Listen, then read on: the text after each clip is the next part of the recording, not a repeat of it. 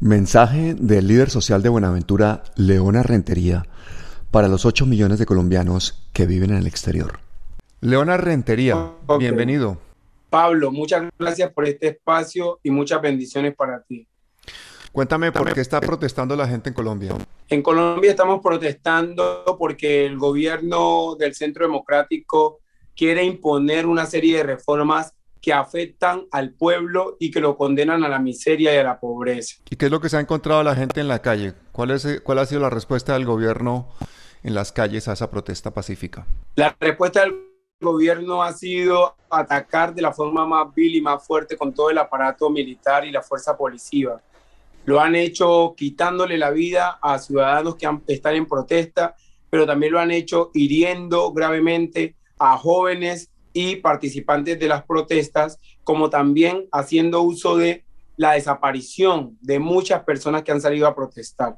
Y todo esto pues ha llenado a la población de mucha impotencia, al punto que cada vez somos más los que salimos a las calles a protestar ante esta realidad. ¿Qué le dirías a las personas que están fuera de Colombia, esos millones, posiblemente 7 o 8 millones de colombianos que están fuera de Colombia? Primero agradecerles por la empatía que están teniendo en este momento, decirles que el pueblo colombiano los ama y que también los necesita y que nos alegra muchísimo que en un acto de solidaridad y de patriotismo estén saliendo en distintos lugares donde están para apoyarnos de una u otra manera, porque realmente eso es lo que nosotros necesitamos. El apoyo de personas que están fuera, que nos ayuden a visibilizar lo que pasa acá y que conectemos esa hermandad que siempre hemos tenido como pueblo colombiano, indistintamente del lugar de donde estemos.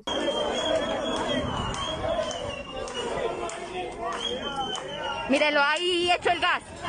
Fue este, fue este. Este también. Ahí están, ya empezaron a atacar una protesta pacífica.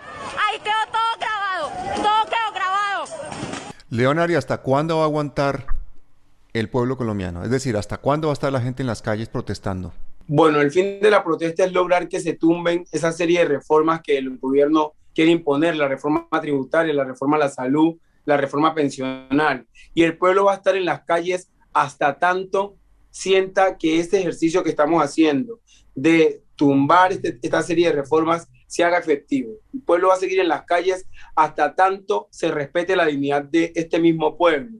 Y faltan días, seguro quedan días de resistencia porque la gente está tomando mayor fuerza y cada vez los que no han estado conectados se empiezan a conectar. Un helicóptero del ejército dándole bala a la gente. Pero el presidente se ha negado a recibir a los representantes de la gente que está en el paro, a los estudiantes, a los trabajadores, a los sindicatos, y en cambio se ha recibido a una parte del sector político colombiano. ¿Qué opinas de eso?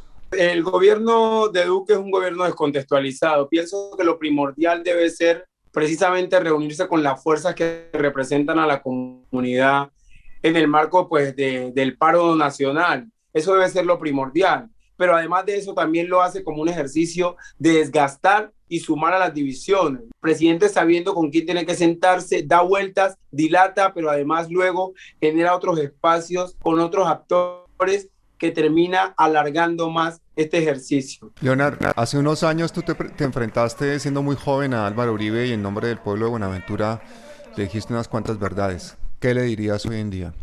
A Álvaro Uribe le diría que es el momento de que deje caminar a Colombia por un sendero de paz. Ya nos cansamos de la violencia, ya nos cansamos de que nos sigan vendiendo la violencia como la única salida. Queremos caminar hacia la paz y queremos hacerlo como pueblo. No queremos seguir estando en el medio de los intereses de él y los intereses de sus cercanos. Eso es lo que tengo para decirle.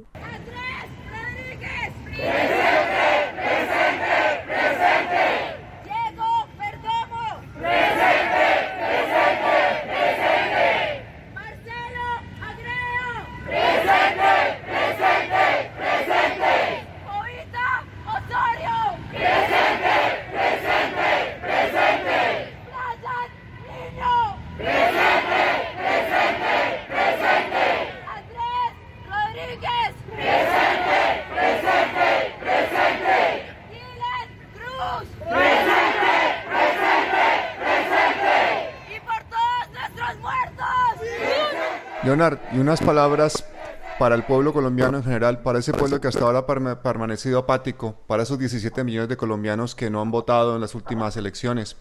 Al pueblo apático quiero decirles que en manos de ellos y en manos de nosotros está el cambio que este país necesita.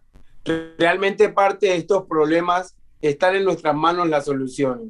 Quiero invitarlos a todos a que podamos hacer una gran masa por este pueblo, que podamos hacer una articulación para que Colombia realmente camine por otro sendero, porque la verdad no tiene sentido que sigamos condenados a esta misma desgracia. En nuestras manos está la posibilidad de transformar el país, pero tenemos que actuar.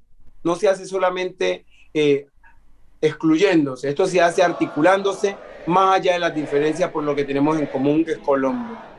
Leona Rentería, muchísimas gracias por tus palabras sabias y mayores. Muchísima suerte y resistencia. Hasta siempre. Resistencia. Muchas bendiciones.